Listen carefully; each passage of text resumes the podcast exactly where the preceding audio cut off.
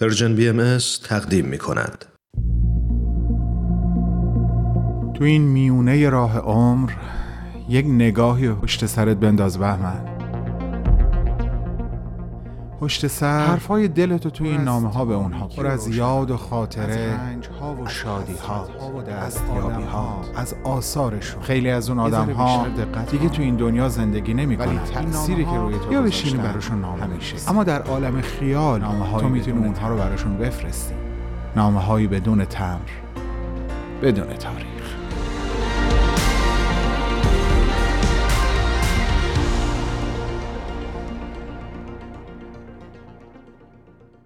سلام عالی جناب.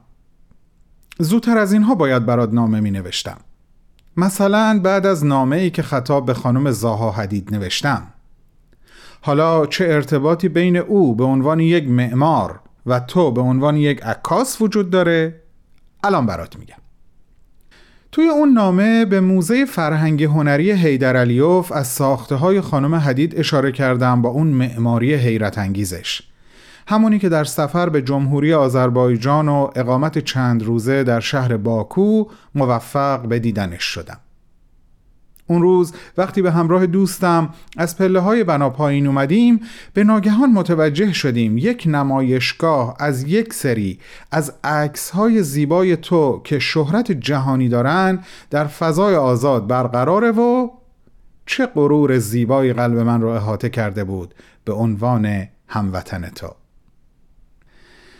حرف زدن از تو در چند دقیقه حقیقتا مثل جا دادن یک آسمون تو قاب یک پنجره است.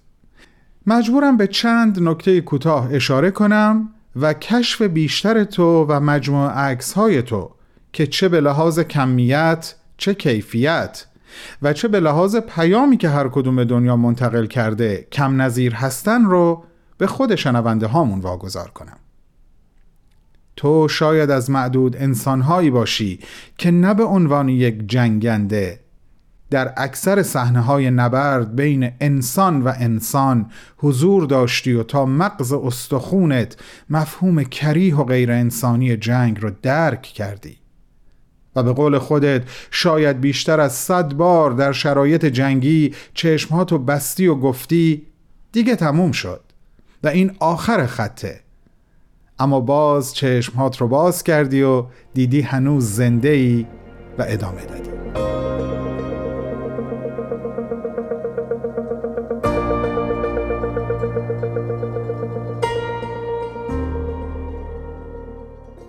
اولین بار مربوط به جنگ ایران و عراق هست که تو بعد از دویدنی بیوقفه و طولانی در حالی که خیس عرق شده بودی لحظه ای می نشینی تا عرق پیشونیت رو با دست پاک کنی و درست در همون لحظه خمپاره ای نزدیک تو منفجر میشه و ترکش ها به سمت سرت به پرواز در میان. و دستی که اول برای پاک کردن عرق روی پیشونی تو بالا آمده بود مسئولیتی بزرگتر رو به عهده می‌گیره و مثل یک سپر از سرت در برابر ترکش ها محافظت می‌کنه. البته این دست در واقع تو رو دو بار از مرگ نجات داد. یک بار همینی بود که الان گفتم و دومین بار زمانیه که برای معالجه همین دست شرح شرح شده از بارون ترکش ها ایران رو به مقصد پاریس ترک می‌کنی و در همون روزها برای دستگیری تو به خونتون هجوم میارن. اما تو دیگه رفته بودی. دم این دست گرم. دستی که تو رو نجات داد و برای گرفتن این همه عکس برای ثبت این همه واقعیت تو رو تا به امروز یاری کرده. از بین خاطرات بیشماری که برات از این همه سال عکاسی در چهار گوشه جهان باقی مونده می‌خوام خاطره بچه های رواندای آفریقا رو برای عزیزانمون تعریف کنم. عالی جناب. وقتی از تو می‌خوان که از دوازده هزار کودک بی سرپناه در یکی از اردوگاه های پناهندگان بعد از جنگ عکس بگیری و البته تو چند نفر رو آموزش میدی که در انجام این پروژه خیلی بزرگ کمکت کنن. عکس پرسنلی بچه ها آماده و به نیت اینکه اگر کس و کاری براشون باقی مونده بیان و پیداشون بکنن به نمایش گذاشته میشه. اون روز و اون لحظه که یک مادر بعد از سه روز جستجو به ناگهان فریاد می‌کشه و نقش زمین میشه و میگه پسرم رو پیدا کردم اما فقط سرش تو عکس هست. به خیر. تو بهش اطمینان میدی. که پسرت صحیح و سالمه و این مادر و پسر از این طریق به کمک تو به کمک هنرت دوباره به هم رسیدن.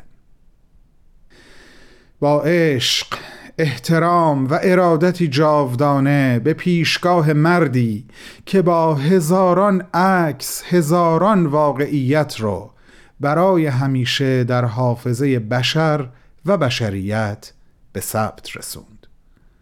به پیشگاه عالی جناب رضا دقتی. بهمن و دوستانش.